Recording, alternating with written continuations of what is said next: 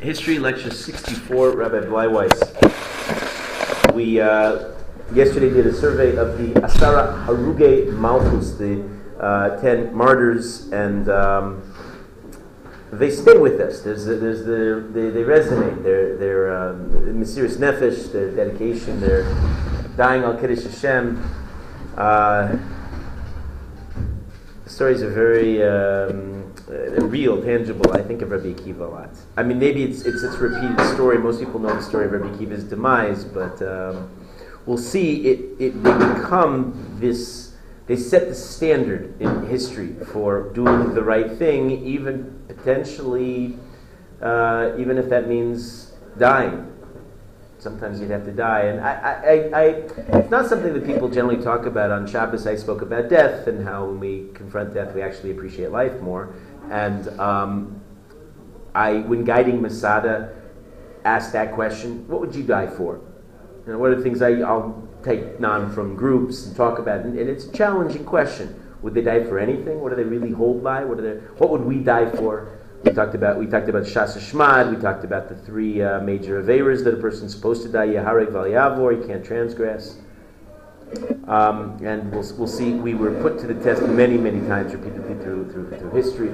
Uh, the bracha that's said, one says, uh, I mean, you know, Chas v'shalom, you shouldn't know from such things, but if a person's forced with having to die al Kiddush Hashem, there's a bracha to say ahead of time. There's actually a couple different nuschos that I'm familiar with. There's lekadesh shimcha barabim, to sanctify your name in public, is an actual bracha that you say, um, or lekadesh shmo barabim, in the singular, like that, um, to sanctify his name in, in, uh, in public. The, um, the brisker the Brisker uh, uh, Talmid Chacham was facing a firing squad, and um, they uh, counted down as they're about to kill him, and he said the bracha. He said it with kavana, eyes closed. Hamikadesh Shimcha, and right as they got three, two, one, he timed it perfectly. Barab briskers are known for being very, very exact. Hamikadesh Shimcha Barabim, and uh, strange occurrence took place all of their rifles jammed simultaneously. And the brisker looked at the firing squad and he, he went like this.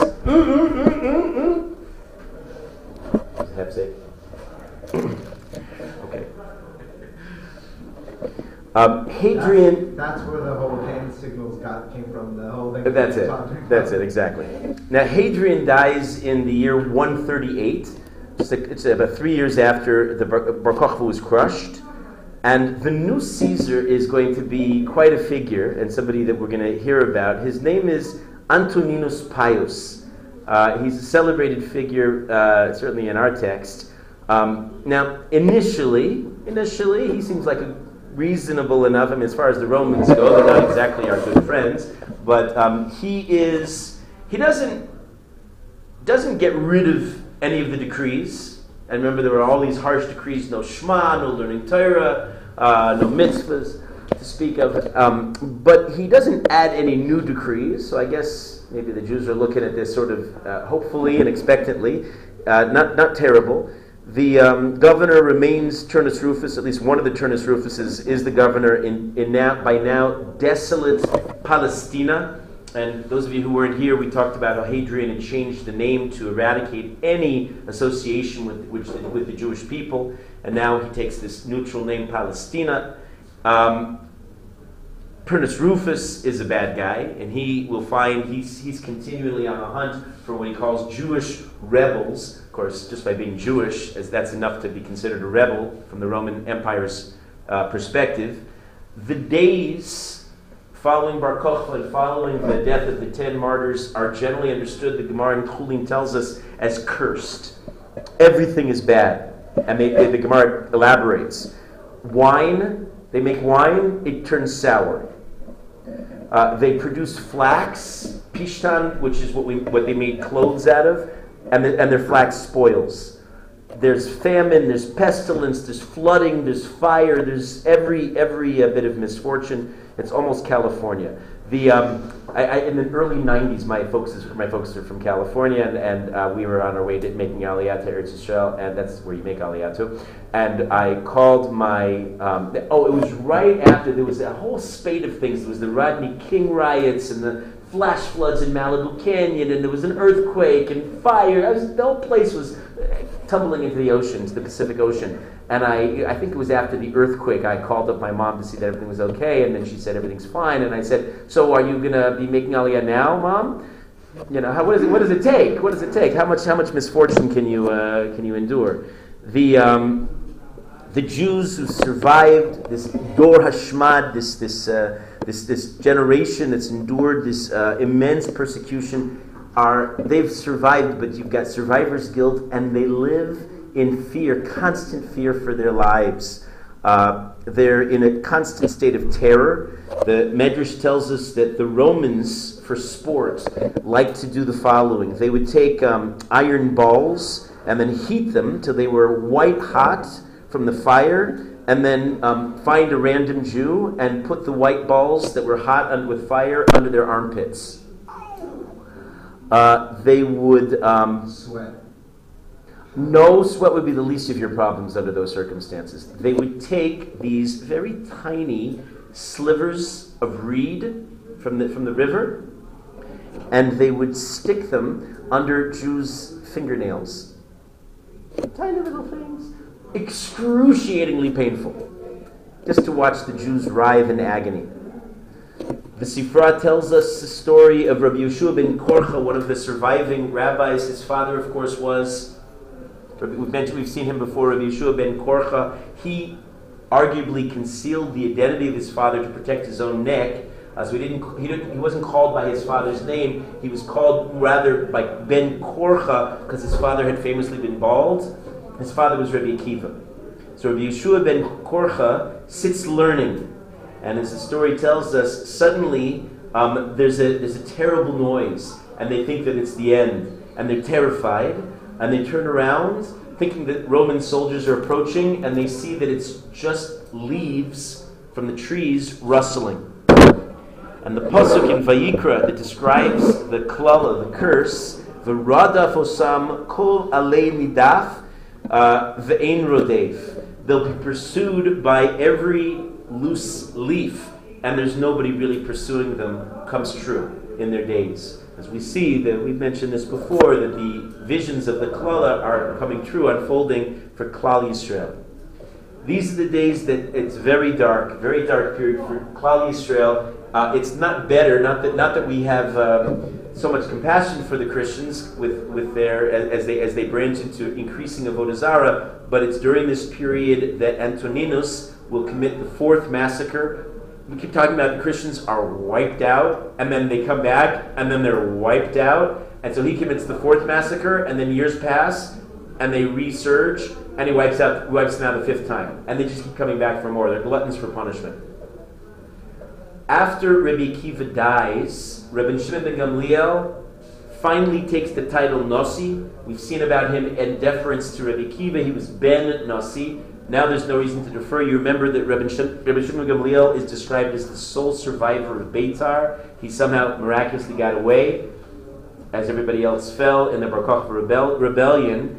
And he and the Chachamim in general remain beneath the radar. They live discreet lives. They live in scattered villages, because if you congregate too much, you're going to attract attention from the Romans. And they go to Usha, not all of them together, but there's a call in Usha for everybody, all Jews wherever they're living, to go out and to, and to learn, and some of them gather in Usha. And what we find in this period, this is we're talking about the mid to late period of the Tanaim, we find some of the greatest, most inspiring uh, people who lived, the Tanaim. And we're going to be hearing about them. Uh, people of immense stature, uh, whose lives are legendary, understandably. And it's ironic, you think about this, that the hardest times sometimes produce the greatest people. And uh, that's not coincidental. Sometimes we respond well to adversity. The opposite's also true. Sometimes when things are at least materially and evidently good, it's the worst for the Jews. I'm thinking of modern day America. You know what I'm talking about? When, when, when we have a society that's ex- it's essentially accepting of Klal Yisrael and where they can achieve a certain level of material comfort, then they assimilate in droves, and it does not it's not does not bode well. It doesn't produce uh, high caliber people. And sadly, when bad things happen to us, sometimes we rise to the occasion more than we would have otherwise. That certainly we see that in this in this uh, in this generation, how adversity is strengthening the Torah. Uh, you remember that the Gedolim would go and make visits to Rome to appease the Caesar. Well, that, that practice is still happening. And so the current Gedolim, Rabbi Shimon Bar Yochai, Rabbi Yossi, they make a trip to Rome. They actually, uh, while they're there, the Caesar's daughter is about to, uh, um, is, is being attacked. She's being, actually, they realize what's happening is she's being attacked by a shade by a demon, demonic force, and because of their uh, knowledge of Kabbalah, they're able to save her life. And Caesar is eternally grateful for their, uh, for, their, for their kind act, and he shows them his king's treasury, takes them to the back room, to the treasure, to the treasure rooms, and he tells them, welcome back, he tells them, um, help yourself, boys, take whatever you'd like. He says to Rabbi Shimon Bar Yochai and Rabbi Yossi, Bar, Bar Chalafta, and um, they're not interested in treasures.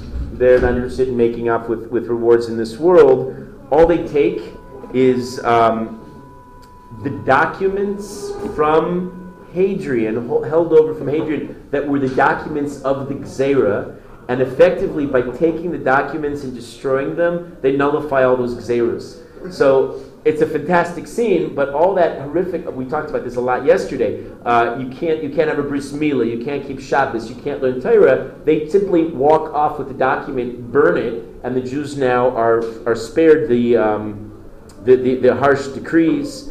Uh, and the concern is, even though right now Antoninus Pius is not acting on the Gzeras, but who knows? Maybe a future Caesar would reinstate them. Correct?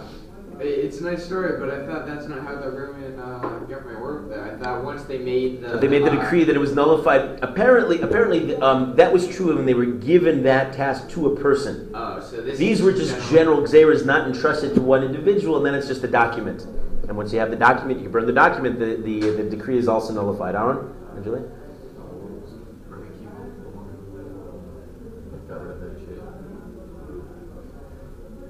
Rabbi Kiva get rid of Shadim in the world? There is such a source like that. Apparently not, though. Apparently not. So, sorry, I'm not sure what the answer is to that. Julian? I don't know exactly. Not being a master of demonic forces myself. But we know that, listen, the Gemara in Brachos tells us that there are so many demons out there. If we would um, perceive them, and we would look to our left and look to our right and see every step that we take in this world, there would be literally hundreds of thousands of them. We wouldn't get out of bed in the morning. We'd be so terrified. So apparently they're out there. You ever stub your toe? Ah? Ah? Are these things recorded in um, like secular history, like the story with uh, Rabbi Yossi and Rabbi? No, that's from Chazal.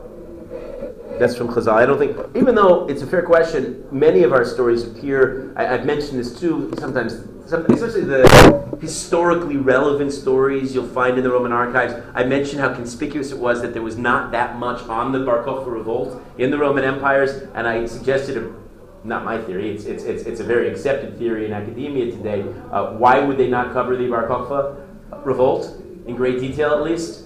It was an embarrassment for them. So they're not interested in writing up something that, that gave them effectively a black eye. The uh, yeah, it was during this visit that Rebbe Yossi, when he's in the treasure house of the king, finds something quite extraordinary. I've mentioned this. What does Rebbe Yossi find? He finds the well, he finds the bloody uh, the parochus. You remember the parochus? When when um, Titus, when Titus, the uh, general who later became the Caesar, goes in before he destroys the temple, he stabs the parochus, and Hashem makes a miracle. And the parochus bleeds. That's by the Churban Beis Hamikdash. So Rabbi Yossi testifies to seeing the, drug, the, the blood drops on the parochus. Parochus is the cover over the area of the Kodesh Kodashim, even though there was no Aron Kodesh no no Aron in the second Temple period. They still had parochus hanging in the Dvir, in the Holy of Holies. They stabbed it and he stabbed it. That was the story that we told. Now the Sanhedrin was in Usha, and then for a very brief period, it go around this time, in the we're about the 140s of the uh, Common Era. The Sanhedrin now shifts back to Yavna. The idea, remember, Yavna after the destruction was the continuation of Torah, and then they had to disband Yavna when the when the oppression became too strong. Well, they want to go back to Yavna because Yavna is the south, and the south is Yehuda, and they would like as best they could to re- re- revive Jewish life down in the south, if not Yerushalayim, at least in its vicinity. And um, that's going to be short lived. That's not going to, they're going to have to go back to Usha. But it's during this period, on Tu B'Av, in about the year 150, that Antoninus Pius actually does something quite great. His first great act, he allows the Jews who'd been petitioning for exactly this to go back to the city of Beitar. And what have we been waiting for in Beitar? He wants to go back to Beitar because this entire time, for let's say approximately 15 years, the bodies of the martyrs of the Kedoshim who died al Kiddush Hashem in Beitar were still propped up on these on, on these trees, and they had not decomposed all of these years but they're not given proper burial. And you remember the Jewish people, we take care of each other in life, we take care of each other in death, and we were not permitted to do so under the Roman decree. And finally, Antoninus Pius permits them to go back and take them and give them proper burial. And Chazal set something for the record because of the great miracle uh, that Baruch permitted this, and all, all the while their bodies did not decompose. Um, Chazal established for the generations a new blessing. I mean, some of you must know the blessing, no? Some of you presumably might have even said this blessing just a few minutes ago. It's called, we say it, it's the fourth blessing. It's the one blessing that's the Rabbanon in Birkas Hamazon. The first three are Dioraisa, and the third, Hatov V'Hametiv, is an added bracha that Chazal and Misakin established specifically as a memorial uh, remember as, as, a, as, a, as a commemoration of the dead of Beitar. The idea was Hatov, uh, Hashem does good, that they didn't, the bodies didn't decompose, Vametiv, that finally Hashem allowed their bodies to be buried. And it's dafka in benching. Why? Why? Why should we do this when we, after we've finished eating and are satiated? The uh, Chazal explained that the, it's the greatest expression of simcha. It's thanking Hashem for taking care of us even after the fact, especially after the fact, we give thanks to Kadosh Baruch Hu, and in our darkest times, as this period in history is, I mentioned, I mentioned yesterday, why is this such a dark chapter? The Jews are finally reconciling themselves to the long, hard exile ahead of them.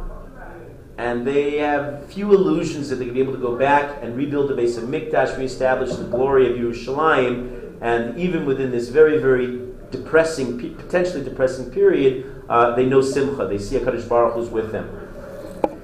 Uh, it's during this time period that we, we've already met him. We saw we were at his bris, and we saw we've seen him encounter with the Kadosh Baruch Hu, that something terribly, uh, something terrible happens to one of the great sages of, of Klal Yisrael. His name was Elisha ben Abuya, and he's, a, he's an intriguing personality, and honestly, one almost senses in Chazal there's such a mystery about him. How could such a person exist? You, are you familiar with this story? You've learned the Igarata, the Gemara in Chagiga, but it comes up in lots of places. If you don't know the story, it's a, it's, it's a knockout. It's, it's a wowzer, and it raises kashas. And I'm not pretending to have all the answers, but we'll at least survey the story. It's part of history.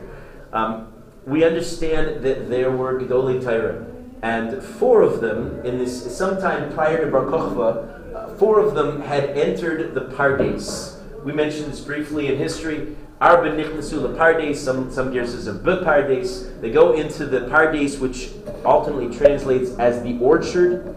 Uh, it's understood as the sublime heavenly site where Kadosh Baruch Hu's Kisi HaKavod is located. It's the location of the Maaseh Merkava, the divine chariot.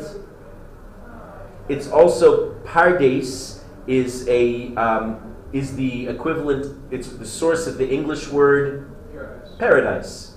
Because there's an association with Pardes and Gan Eden, it's the supreme uh, location. It also stands for something. Pardes represents four levels of understanding text, in, and, and Kabbalistically it has immense importance. Four levels of understanding our holy text. The first, the pay, of course, pshat, the simplest level of understanding. You've heard this? Uh, remember, part of our classes, what I'm trying to include in the history is um, his, is Judaism's greatest hits. That everything that you really should know to be a knowledgeable, uh, understanding Jew, you really. Uh, this is this is one of those things that should be at the on the, on the final exam for this class. Pardes belongs. There isn't one. Don't worry. Um, but uh, but but if there were to be, then um, yeah, you know, I'm happy to make one if anybody wants me to. The anyway, pshat is the simplest level of meaning. Reish could be often meant rendered as remez. Some say reios. It's the hint. It's the um, hinted, subtler, illusory, illusion-filled uh, second level of meaning. Wait, wait, what was the, the second, the latter? Reios. Reios. The third level is even less direct meaning. It's called, Dalet is called drushos, drush. The, the clearly non plain meaning, the expounded meaning of the text. And then samich at the end stands for sod, the secretive, Kabbalistic meaning of the text. And we understand that so much more is going on than meets the eye. Whenever you're encountering a pasuk, uh, contemplate it with fear and trepidation, because there's so much going on there more than we realize. So the four go into the Pardes. Ben Azai, who we met before, he was the one who married Rabbi Akiva's daughter only to divorce her because his true love was Torah. Remember him? So Ben Azai, who teaches us, he has some of the most famous Mishnayos in Pirkei Avos. He teaches us mitzvah goreris mitzvah. You get into the mode of keeping one mitzvah, it stimulates you, it causes you to keep another mitzvah. Uh, he teaches us that the reward for keeping a mitzvah Schar mitzvah is a mitzvah. Hashem loves you so much, the best reward he could possibly give you is more mitzvahs. And conversely, the, the reward for doing a transgression is the, is the transgression itself. You don't need punishment. Just staring ourselves in the mirror, contemplating how what we could have been, and seeing our transgressions, that's the most grueling punishment for the neshama. Um, he enters the pardes, and what, what's his fate? He sits, he peeks, does. and he, his neshama leaves his body. And according to one shot, I think I mentioned here as well, his, his body, his, his neshama leaves his body. Um, he is so enraptured by the immense spirituality, he doesn't want to return to the, to the imperfect physical world. As it were, his neshama is already reunited with his maker. That's great. And there are other, there are other explanations of what happens to him. Um, Ben Zoma was another student of Rabbi Kiva. Ben Zoma, who also famous, also famous psukim in uh, famous uh, Mishnayos and Pirkei Avos. It's Ben Zoma who asks Ezahu, Ezu Chacham, who's a wise man. One who's with his life? Who no, eh, who's a wise man? Oh, one who learns Ezu. Chacham, One who learns Halomed from others. Mikol Adam, somebody who learns from everybody. Ezu Gibor, who's a who's a mighty man, who's a, who's a, who's a courageous One who man. fights his Amis Gabriel Yitzro, somebody who overcomes his Yitzhahara. Uh, we, he asks, probably most famously, Julian, you got this one. Ezu Ashir, who's a wealthy man? Julian, no, we lost you. Okay. David, you know this? Ezu Ashir, who's wealthy? Eli. Who's wealthy in this world? Aaron? Aaron? One who's happy with his. Hasameach bechelko, one who's content with what he has. Happiness is subjective. If you appreciate what you have, so you uh, you're not constantly looking around. We know many wealthy people who are utterly discontent, discontented with their possessions. They're not wealthy at all. It is a state of mind. And Ezu Mechubad, who's honored, one who honors others. Um, ben Zoma he seats, he peeks Can you use the same? and he snaps. He snaps. His mind, his mind uh, loses it. That's Ben Zoma. That's Ben Zoma. Um, Acher, Acher, who's called Elisha ben Abuya, he enters the Pardes, and the very uh, out the the, uh, the metaphorical way that the Gemara in Chagiga describes it, who katsas benetzios, he cuts down saplings. If the metaphor is a Pardes, like an orchard with lots of trees and saplings, he cuts down trappings, which we're going to see in the course of his life takes on a horrific literal meaning how he cuts down saplings. Um, he destroys the Pardes. He goes out and he becomes an apochorus. He goes out and becomes a heretic. Only Rabbi Akiva, we mentioned, emerges b'shalom. He's he and only he doesn't look at the makom the place of the shechina. We mentioned how they could go there. I'd like to go to the Pardes. How come I can't? And you can't either. What, what's preventing us today? We're tmeim. And in order to get there, you need to pronounce the Kadosh Baruch Hu's holy name. And to do that, you need ashes to the paraduma. So it's not that we. There are some individuals who have the potential of doing this, but lacking the uh, lacking purity nowadays, um, they could destroy the world if they say a Kadosh Baruch Hu's name in a state of tuma. Uh, so we don't do that. The Arizal teaches that. Now, yeah, could a woman do it? Woman's tricky. A woman has tricky status with regards to tuma and tara because of her special uh, the way Kadosh Baruch Hu makes her body and the constant menstruation. But in theory, she could. One hasn't heard of such a thing. Uh, it's not, not necessarily prohibited. Now, the fact that you have this is really the kasha of Elisha ben Abuya. You have you have this person of immense stature who is righteous, who is knowledgeable, who goes off the derech, and you just don't understand it. He really fits the, the pure definition of an Epicurus. You've heard the expression Epicurus. Epicurean uh, is, is a Greek philosophy, but the idea of an Epicurus is somebody who goes off goes off the derech and and, um, and and violates the Torah. You know that today most people in the world are not really Epicurean. I mean, a lot of people who have Epicurus ideas, and you've heard people say, "Oh, you can't say that. That's Epicurus," right? But they're not really Epicurus. In the Tinot Shenishba, they're they're captive babies because they don't know what they're talking about. To be a certifiable Epicurus, you have to first know the Torah and then reject the Torah. I, I, I am reminded. Let's say I'm thinking of um, you know women who consider themselves Orthodox women and um, they expose their elbows and their neckline is too low and their knees their, their knee line is too high and therefore they're going around in a state of, of, of of immodesty calling themselves religiously observant. What are they? Like what is their status? So some people say oh they're Epicursian because they're knowledgeable they're orthodox but they're going against torah. They're violating the halacha. A lot of women like this no? We all know some. Um, right? I, I, I would counter they're not Epicursian. Most of those women are simply ignorant. They're, they think they're knowledgeable, but they, they've mislearned the halacha. They think it's legitimate. They have role models who dress the same or don't dress the same, uh, and um, as the case may be, and they think that it's legitimate. A married woman without a head covering, same same story. There were Rebbitzins without head coverings in a, not that long ago. But, uh, but it's not legitimate, but that's not Epicurus. Epicurus is somebody of the stature, for example, of Elisha ben Abuya, who really knew better. He knew everything, and he went off and his rejection of Torah is shocking. And Chazal uh, offers several explanations for his heresy. You can imagine how devastating for morale this was in these fraught days. How could this be? And can you imagine somebody, somebody who was your role model, who you asked shilas to, he paskin halacha, and then he himself went off the derech?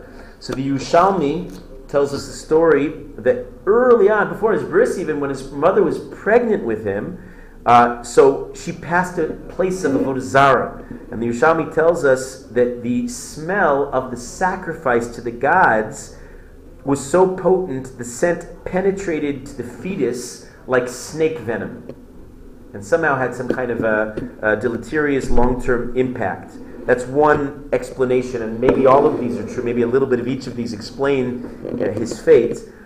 We mentioned how at his bris, remember Rabbi, Rabbi, Eliezer and Rabbi Yeshua were learning Torah, and the fire was surrounding them, and the father said, "Oh, if Abuya said, if this is going to be the fate of Torah, I want my son to learn Torah." Meaning, he started out even before he started out. His father designated for life of Torah for all the wrong reasons. It was loli shma. We mentioned yesterday that he had seen whose tongue being dragged in the garbage heap. it's.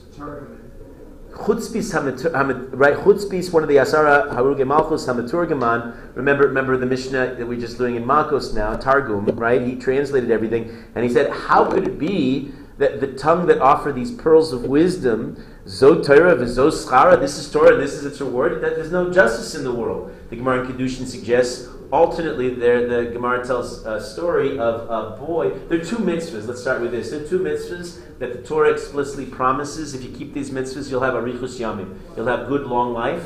What are the two mitzvahs? Uh, Avadim Kibud aveim, honoring your parents, and shooting away the mother. bird. and sending away the mother bird. Shiluach hakeim, And sending away the what? sending away the mother bird before collecting the eggs from uh, from, from the nest. Okay. Okay, those are two mitzvahs, and and those are the uniquely those are two mitzvahs that explicitly the Torah promises long days. It's a famous story. Okay, so the father asks the son, "Son, fetch for me those eggs up in the tree." The son climbs the tree, and as he's about to, uh, he grabs the eggs, and um, thereby, uh, there, uh, before he grabs the eggs, he sends the mother bird away, and then he takes the eggs. So in one fell swoop, at one instant, the boy is simultaneously fulfilling the mitzvah of kibbud av, he's honoring his father, and shiluach haken, he's sending the mother bird away. He, as at that exact point in time, as he's reaching for the eggs, he loses balance, falls to his death. And Acher is watching the whole thing. And he's thinking, this is more than ironic.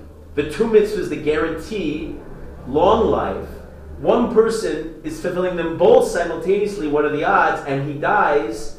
And this also is, is an, an, explanation for his heresy, for his going off the derech. In that Gemara, in that Gemara, there's a certain Rabbi Yaakov. This is part of the discussion. Who teaches who teaches there that um, oh, I'm going ahead of myself. I realize, but okay. Um, yeah, it's Rabbi Yaakov says there's no reward in this world.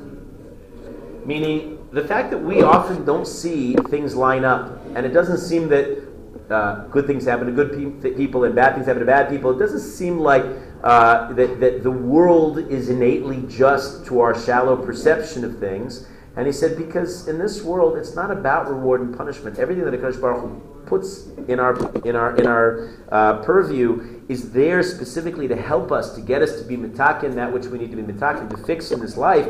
But uh, it, it, we can't size things up. We're not qualified. And it turns out that Rav Yaakov in the Gemara in Kiddushin is identified as none other than the grandson of Elisha ben Abuya. So if only the grandfather had had the wisdom that his son eventually came to, perhaps he wouldn't have gone off the derech.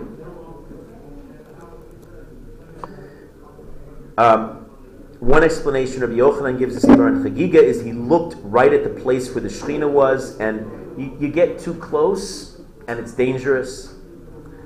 Um, and probably the central explanation, in the Gemara at least, what's indicated is that what, what really sent Elisha ben Abuya off, he found in the Pardes the major angel, whose name was Metatron, sitting and writing.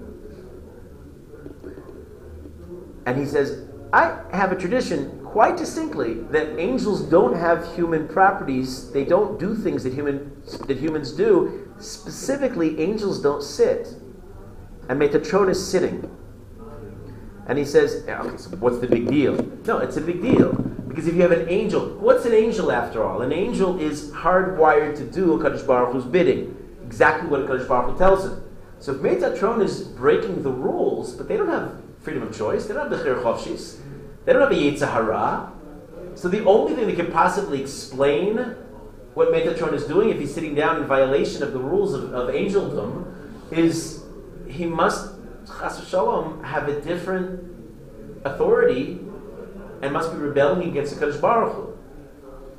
The system actually is called Gnosticism with a G. A Gnostic person is somebody who believes in the Kadosh Baruch Hu, but also believes this might sound familiar. This is found, for example, in certain elements of Christian theology. A Kadosh Baruch Hu runs the world. He created the world and he runs the world.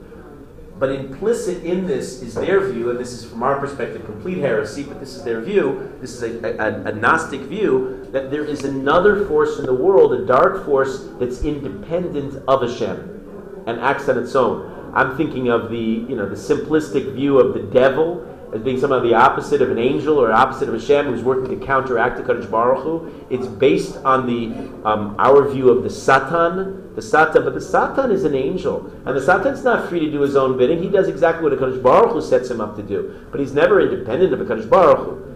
Acher has the notion by seeing Metatron sitting that maybe there's a dark force in the world. Um, in fact, this is all based on the Maharsha explains this. Rav, Rav Chai has, has a whole stickle here. Um, he says this was very classically part of, in those days, Zoroastrian beliefs. Uh, Zoroastrians were very dominant in Bavel and where a lot of the Jews were living, and even in Eretz Yisrael, when found them, they believed they had Gnostic beliefs in two gods, the Magi gods called Hormes and Ahormin, and they were, one was a source of good and light, and the other one was a source of evil and darkness. And Acher thought that Metatron was Ahormin. And the Maharsha explains, he comments on this whole episode. He says, you know, after having these thoughts, Acher dispels them and he says, no, no, no, no. Uh, uh, I didn't understand what I saw. Hashem is all powerful and all good, and Metatron is not independent of a Kadosh Baruch Hu. So then why, why would Acher be faulted? The Maharsha suggests he should never have even, even had a Hava Mina. In the mind of such a person so perfect in Torah, so knowledgeable in Torah, he should never have even entertained the possibility that there'd be a dark side independent of Hashem. And the fact that he did that, he was punished. And the Gemara is very sharp, and I encourage you to learn the Gemara. Every word, every choice of phrase is significant. Um, I'll, I'll, I'll, I'll, summarize the, the, the, the Gemara. I'll, I'll, mention one last explanation but about his heresy and how we make sense of it. Rabbeinu Tzadok HaKohen, one of the great Hasidic masters of the 19th century, says the following. After he has experienced the Maaseh Merkava experience, Acher actually became arrogant. He thought because he had seen, he'd witnessed the ultimate sublime, transcendent vision, um, this made further observance of Torah unnecessary. Sort of shades of Nietzsche's Superman, if you're familiar with Nietzsche, also from the 19th century. Nietzsche had the idea that there's certain kinds of exceptional people in the world who are sort of better than human, ordinary human morality. Okay? He wrote a, he, he, he has a play called, called Superman that deals with such an idea. Anybody familiar with um, Dostoevsky's Crime and Punishment, one of the classics, also of 19th century literature, Crime and Punishment? The protagonist is Raskolnikov, who murders an old woman for no reason other than just to say that he could and did. Influenced by Nietzsche, this idea, and then it turns out he was anything but Superman as, as, as, the, as the, but the idea that, you know, I'm different. A lot of people have this Superman complex. You know, I, I'm better than all that. So that's how Rabbeinu Tzadok explains Acher's thought. He said, I've been to the Pardes. I don't need to, I'm not, I'm not limited by the rules. And um, one of the lessons you're supposed to derive is in Torah, a gadol is subject to the rules, just like everybody else. We don't have a pope. In Judaism, there's no pope. Nobody, nobody is above it all. Moshe Rabbeinu, we see, had made mistakes. So Elisha ben Abuya, Gemara tells us, goes to a tarbus ra'ah, goes to a bad place, bad, bad culture, and finds a prostitute. He finds a harlot. And he propositions her. And the girl is shocked. She recognizes him. What would you do? I mean, hopefully you wouldn't know from such things, but imagine a prostitute right, who knows the Gadol Hador. Remember, in these days, the prostitutes were frum too. They knew there was no people, nobody was Russian, and she recognized the Gadol Hador, and she, he's propositioning her. And she says, um, "Aren't you Elisha ben Abuya, Rabbi Elisha ben Abuya?" And um, his answer is a wordless answer. It's Shabbos. He, without answering her, bends down uproots a radish from the ground, which is a, one of the avos malacha. He uproots a radish from the ground and presents it to her. And she's so shocked. The Gadol has just propositioned her. She's a prostitute. And now he's Mechalal Shabbos b'farhesia, openly violating Shabbos. And that's his way of saying, and she looks at him and she says, Acher, who? He's another. He can't be the same man. And that's where his name comes from. A prostitute re- renames him Acher. He's another. Can't be. And you have to understand what is she saying? She's saying, I recognize, oh, it can't be, it's, it's, a, it's an evil twin imposter. Or is she saying, no, this man is so changed fundamentally that he, he really is another, even though he is himself? Um, Acher doesn't show up, you know, when Jews go off the derech, we're going to see this often in history, they go spectacularly off. They don't do it in anything less than grand style. So Acher goes up and becomes enemy, public enemy number one of Klal Yisrael. The Romans force the Jews to work on Shabbos. They're against Jewish observance. They force the Jews. To, it's very clever. Good. They force the Jews to work on Shabbos. So the Jews, you know, we're a tenacious bunch. Uh, they're going to force us to work on Shabbos. What do they do? They find ways of violating the Rabbanans instead of the deraisas. Because if you have to work, at least you should not violate the major avos malacha. You can you can violate the lesser ones and thereby um, get around the, the grave problems. But the Romans then take Acher on as an advisor to them, and he tells them how to force the Jews not just to violate the Rabbanans, but in their laws they now force the Jews, because of his advice, to violate the Torah prohibitions themselves. Acher finds young boys, and um, he sees, he finds which ones are the most successful in learning Torah, and he murders them giving new meaning to what the how it was described in the metaphor that he when he went to the Pardes he cut down saplings. Almost literally, he's cutting down the promising future of Klal Yisrael, murdering the young boys. He would go to schools, to cheder, and he would find the boys there, and he said, um, "What are you doing today, kids?" And he knew how to talk to them. He was a charming individual, and said, "Hey, what, what are you learning there?" And the boys said, "Oh, we're learning Chumash." Uh, and they said, "Oh, that's interesting. Why do you need that?" And the boys said, well, "We're learning Torah. It's kihem chayinu These words are our, our life, our life uh, source." And he said, "But you don't need that. You, young man, you're going to be a builder when you grow up. What do you need Torah for? You need to know how to move the make bricks and mortar. That's all. That's what's good for you." And the kid would say, "Yeah, right. I don't need Torah. I'd leave and go learn the uh, become an apprentice to a builder." He said, "And you, you're going to be a carpenter." he said, he said to another kid, and he said, You're going to be a trapper, you're going to be a tailor. And if he didn't murder the promising uh, young Torah students, he sent them off to acquire a trade. Um, he would Does go he have a out. What's that? We understand that um, the Mishnah Pirkei Avos says, I, I don't want to slide into this, because, and I, I recognize you even have that gleam in your eye when you ask the question. I know you. Um, it's a, but it's a reasonable question, and so I'll, I'll give you a little bit, but don't let this become a dialogue because it, it, it, it has that potential. I do this in my class on Torah and career, so I, I don't neglect this topic, but I, I'll say off the cuff that um, the Mishnah, the, the, the Mishnah in Pirkei Avos tells us Yafet Torah Derech Eretz. The simple pshat is Torah should be accompanied by a livelihood. Uh, we know the Mechaber in the Shulchan Aruch Paskins, the Jewish man is the breadwinner in the family. You have to have a. Nevertheless, Torah is primary. It was, is, and always will be our mainstay. In the modern world today, that's become backwards because careers become so so central to people's identity. You can go in the Western world and ask somebody the existential question, "What are you?" and automatically that's understood. What job do you have?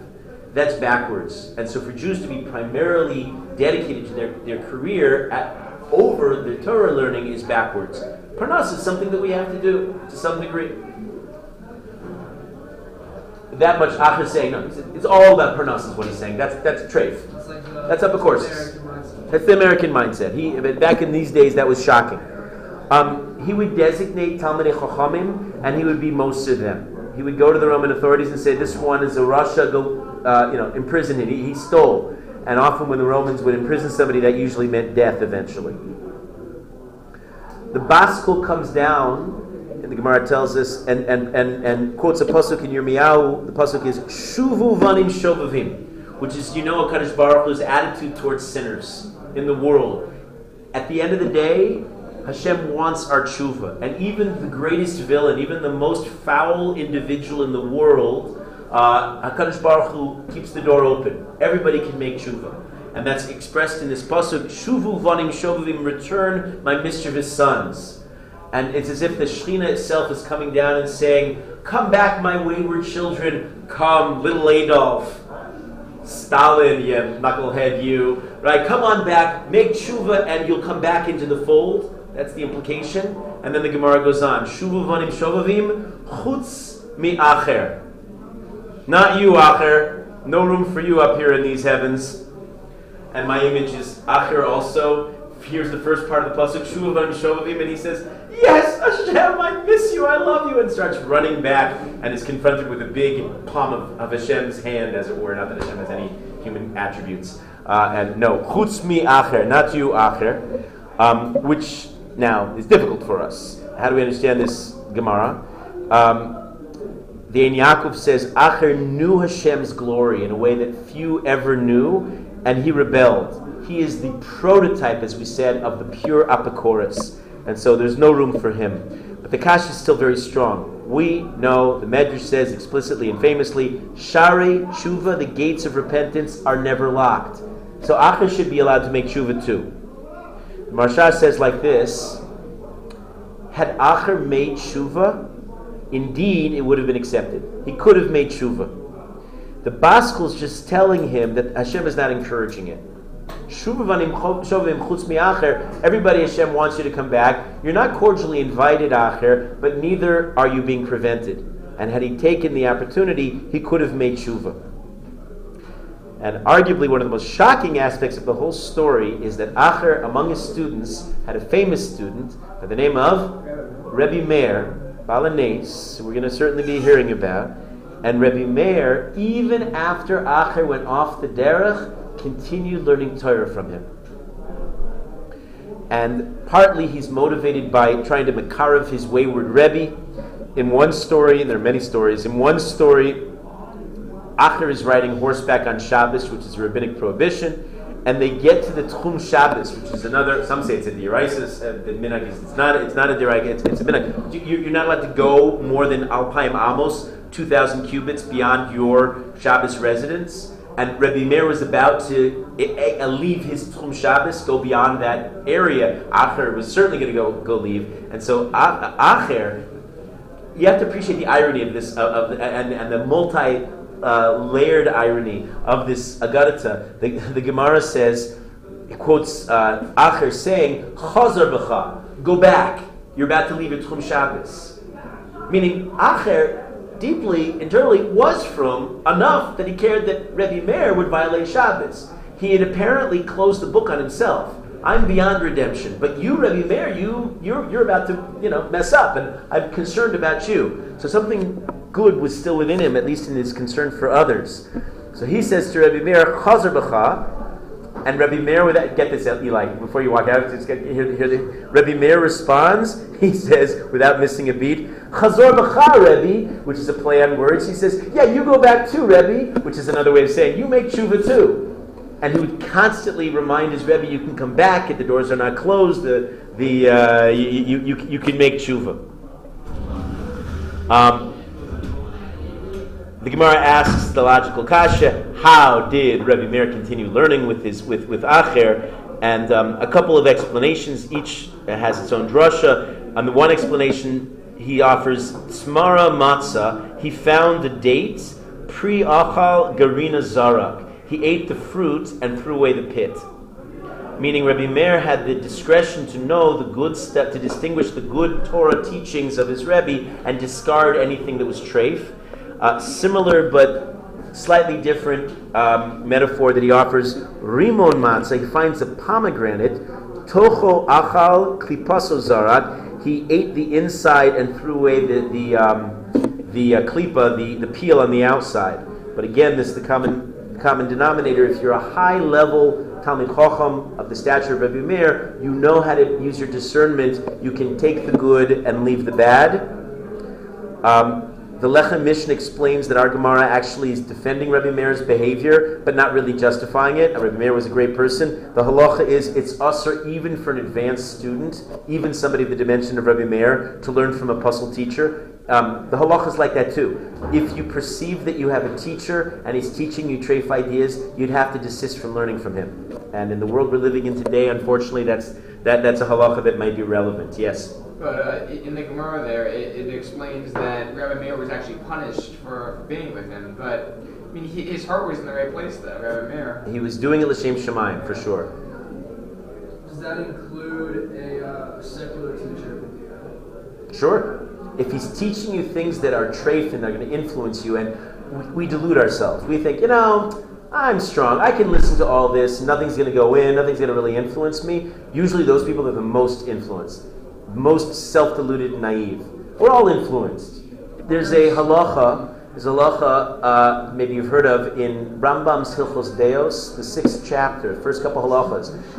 You've heard of it before, right? Mention it. Um, if you learn nothing from me, learn this one. It's the Rambam, Hilchos Deos, Perak Vav, Halacha Aleph and Beis. We are we are influenced by our surroundings, all of us. Uh, the most self uh, motivated, independent thinker, we're influenced by people. So if your Rebbe is going to teach you certain ideas, it's going to go in. It's going to have an impact. Get away. Rambam says even if it means if there's nobody righteous, go live in a cave, then you have to do that. Find tzaddikim. Live among them. Marry at tzaddikus. Work with tzaddikim. That will be you. They will influence you.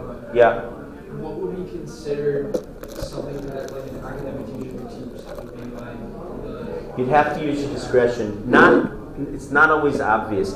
In my tour guide training class, I was forced, in order for my students to become accredited as legal tour guides, to submit to the monopoly of the um, tourism ministry in Israel, which is radically secular, very anti-Torah. I tried as best I could to upgrade the curriculum, and each category was its, its own set of problems. Some of them indeed were parav. When we learned about the flora and fauna of Israel, even though sometimes there were certain ideas about courses, it was mostly neutral. Um, when we learned about Christianity, it was actually not, especially since I gave a whole preface that I added to the curriculum that was not in the curriculum but about the halachas and the Jewish view of Christianity. That was actually pretty decent because on a level of da malahash, you, have to know how to answer and speak to apokorsim, have to know to speak to other people. It's good to be knowledgeable. So actually, Christianity, people thought, well, that's the most problematic, but I found it okay, even though it was way too much. We had to learn about it, but not terrible. Honestly, the, the, the area that was the most problematic by far in the curriculum the tour guides all study is history. Because history, oh, history's interesting and that's part of and neutral, that should be no problem. No. How you, and this has been one of our running themes in this whole class, how you present, what you present, the distortions potentially presented in history can change the, your whole outlook. Um, in the end, go ahead, Barak. How were the flora and fauna considered? Uh, like, what was? Oh, what was in there? Uh, well, you get into some geology, you get into certain development of the universe, Oh, evolution. evolution theory. Um, the Yerushalmi tells us that Acher, as he lays dying, uh, is visited by Rebbe Meir, and Rebbe Meir on his deathbed begs him, Rebbe, please make tshuva. And Acher's response is to weep and die. And it's ambiguous what happened there. And Rabbi Meir declares, it seems to me he made tshuva. In the end, they daven for him, and uh, Rabbi, and there's a, a great story about what happens. Seems that even in a couple generations later, the great Rabbi Yochanan, uh, well, well, we're going to talk about this. I'll, I'll tell you about Rabbi Yochanan when we get to him. He's able to do something for the neshama of, uh, of Acher. But the existence of Acher remains one of the mysteries of history, uh, one of the one of the real perplexing chapters. That, um, but it's a possibility. It's uh, something that happens, and uh, he, on certain level, uh, represents a warning to Klal Yisrael. Um, there's a, speaking of history, uh, there's a great history book that's written just about the same period by a figure that we've mentioned a few times, Rabbi Yossi ben Chalafta. Uh, the great Rabbi Yossi, who is, we're going to hear about him. He is, I'll give you a reference point. In the story of the three sages who speak about the Roman Empire, and one of them is rewarded, one of them is mildly punished, and the other one is uh, has a death sentence put on his head. Rabbi Yossi's in that story, and many others. Well, Rabbi Yossi ben Chalafta, who's, who's one of the most mentioned Tanaim in all of Mishnah, um, his name is, often, is, is pronounced Yoseh, not Yossi. Um, he is the author of a book called the Seder Olam Rabbah, a Tanaitic work that is a chronicle of the of history from Bria Olam, from the creation of the world, and all the dates according to the Jewish calendar, all the way down until the Bar Kokhba period. It's our from a, remember Josephus is not a traditional Jew; he's a Tzduki. So this is really the Jewish, the first Jewish history book. It's not history as we're used to it. It's not the source for a lot of what we've been talking about here because it's dry and technical. It doesn't really go into most of the stories or the or the, the major figures, but it does does give us. It addresses the age of Yitzchak Avinu. It's a source. It's an authoritative source. It's in, these are Tanaim. Uh, it tells us the number of years that Yoshua ben Nun was the leader of the Jews. It gives the brevity of the Persian period, which we know uh, contrasts the Christian calendar, which dominates the world. Uh, that's the Seder Olam Rabbah. Then there's a there's a, a, a corollary book called the Seder Olam Zuta. Around this time, the Sanhedrin moves back from Yavne to Usha. Uh, because of the Roman persecution was just they, those Romans they just never left left us alone. Esav Sonas Yaakov Uh, and so they can't live down in Yehuda. And uh, so they go back to Usha. And in Usha, they make a number of takanos. Last year, the, I took the yeshiva to Usha. And I talked about the takanos there as we drove through. There's not much to see nowadays. Uh, although there is a, a, Greek inscription that talks about the Tchum Shabbos, speaking of Tchum Shabbos, the uh, Shabbos boundaries, uh, that you could, you could potentially see there on a hike around the national park of Usha. The, um, in Usha, they made um, many takanos because of the exigencies, the difficult times uh, of, of, of, this Shas Shmad. Uh, some of them are very famous, so I'm going to mention them now. In a Mishnah Ksubos, we find that people were afraid to keep documents because you held on to a document, the Romans would come and take it from you, and then if they had the document, they effectively had what they were worth. And, and documents often showed they were IOUs, they were deeds that promised money, and if the Romans took it, then you lose your money. So they were afraid to keep documents. So in Usha, uh, with Rabbi Shimon ben Gamliel, the Nasi, he makes a takana, he makes a decree that a woman uh, didn't have to keep her ksuba, excuse me, didn't have to keep her get. She had to have her ksuba, she had to have her married but, but if she lost her get, she could she could still collect her ksuba, which you have to realize is a chiddush. Because usually a woman to collect her ksuba has to present both documents, but they were afraid. So he said if she lost her get, it's still valid. She could she could collect her ksuba. Is that still valid? Yeah, potentially it's still valid. It's that a woman could collect her ksuba without a get. Without a get. Without a get. Um, a, similarly, a balchov, somebody who's a debtor who's owed money and ordinarily, you have a you have a shtar, you have a legal document to, to, to, to prove that you that the money is owed to you. And this is this is going to be familiar to you from our Gemara. Um, if the Shemitah year passes, if you want to collect your debt, you need to possess a prosbul, You need the prosbul in hand. And comes Rabbi Shimon Gamliel in Usha at this time in history and and and and uh, makes a takana that you could collect your debt even if you don't have the actual prosbul document. Yeah, it's radical. But you know, radical times call for it. But that's kind of antithetical to. It, it is, but sometimes you have to. That's why Chazal have a discretionary clause that they can do this if they understand the emergency needs of the time. That's also going against the Torah. No, it isn't. Uh, Shemitah in these days are derabanan anyway. Therefore, Chazal have the authority to determine. Shemitah is in the Torah, but its observance today without a Beis Hamikdash is derabanan. Right now. Mm-hmm and therefore uh, these kinds of laws are left to the top authorities to be able to determine what they think is irrelevant. An unrelated takana in Usha, in the Yerushalmi, we find with immense poverty. Uh, they were starving to death. Um, they were misakin when it came to spending money. This is a very famous idea, pertains till today. They made a takana for mitzvahs, for mitzvos. Hamivazvez al yivazvez yoser michomish.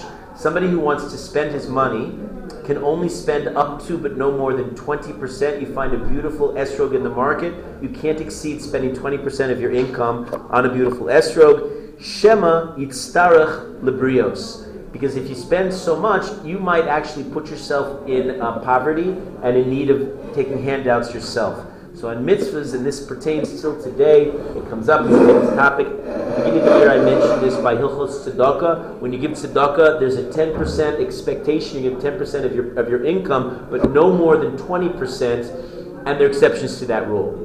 If you're, if you're Bill Gates or the equivalent of Bill Gates, you can give out much more than 20%. You're well beyond needing uh, most of your income. Uh, if, if, if, there's pikuach nefesh, if there's pidyon shvuin, if there are exceptional kinds of mitzvahs, you can also exceed the 20% upper limit. But this is where we find the 20% limit. For the first time, Aaron? I answered it. Great. Yeah. Um, also, because of poverty, this is more Subos. Technically, um, according to the halacha, a man is required to support his children until the age of 20, 13. Six. Which I, I remind my kids of that. They should feel a little more hakaras hatov, right? Until they're six. But in Usha, they make a takana ad shiyigdalu until they become of age. Because they, if you sent them out into the streets to go make a living themselves at six years old, they were to, they would starve to death. So there's a takana now that the that the fathers of the family, if there are fathers in the family, so many of the fathers have been murdered, uh, but if there are fathers, they have an obligation to to uh, support their children until they grow up, which is a little bit loose and subjective. Uh, if as long until they come of age, was that of age for marriage, age Excellent question. Excellent question. Partly dependent on the culture and the society. Uh, today, with um, adolescence being extended well into people's 50s, uh, it could be a very long period with the father supporting the kids, uh, subject to discussion. It's actually a movie that gets into that, Rabbi. It's called Step Brothers. Very good. Uh, No, no, no. You still have to teach him a parnasa, but but but now you support him until he's able, until he's self-sufficient. Um, it's around this time that we find Chochmei Eretz Yisrael reconnecting with. Uh, there's increased numbers of Chachamim who are in Bavel. Remember, Bavel is still is still low profile, but they reconnect. Some of the great figures in Bavel we find of the Tanaim include a Rabbi Yehuda ben Beseira, not the same Ben Beseira from the previous generations. He has a Din in Tzivin. Um, we know that Rabbi Yochanan HaSandlar, Rabbi Elazar ben Shamua went to learn from him. Um, there's another figure named Avuha de Shmuel, who has a very famous son named Shmuel, because Avuha de Shmuel means he's called by his son's name, the father of Shmuel. Uh, we'll, we'll certainly hear from him. Ivo, um, Reb Nassan Habavli, is arguably one of the great famous figures from Bavel, Rav Nassan, um, who authored a book that I've been quoting often in this class. Uh, Pirkei, uh, no. Yes, yes, yes, yes, yes. Avos de Avos Rabbi de Rabbi Nassan, Nassan. which is the braisos that extend the teachings of Pir- it's, it's essentially like the Gemara of Pirkei Avos. Very important. He was also one of Rebbe Yehuda teachers, Rav Nassan, and we hear about him. Rabbi Nassan from from Bavel uh, is also is also a major figure from this period. He later goes to, goes up to Eretz Yisrael. He's cited among other other accomplishments. He he had a hand in the editing of the Mishnah, and uh, he's considered he's considered Rebbe's teacher.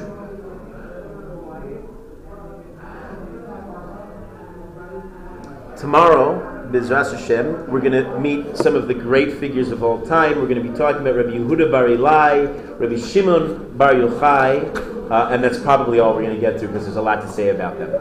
So come, come on time as best you can.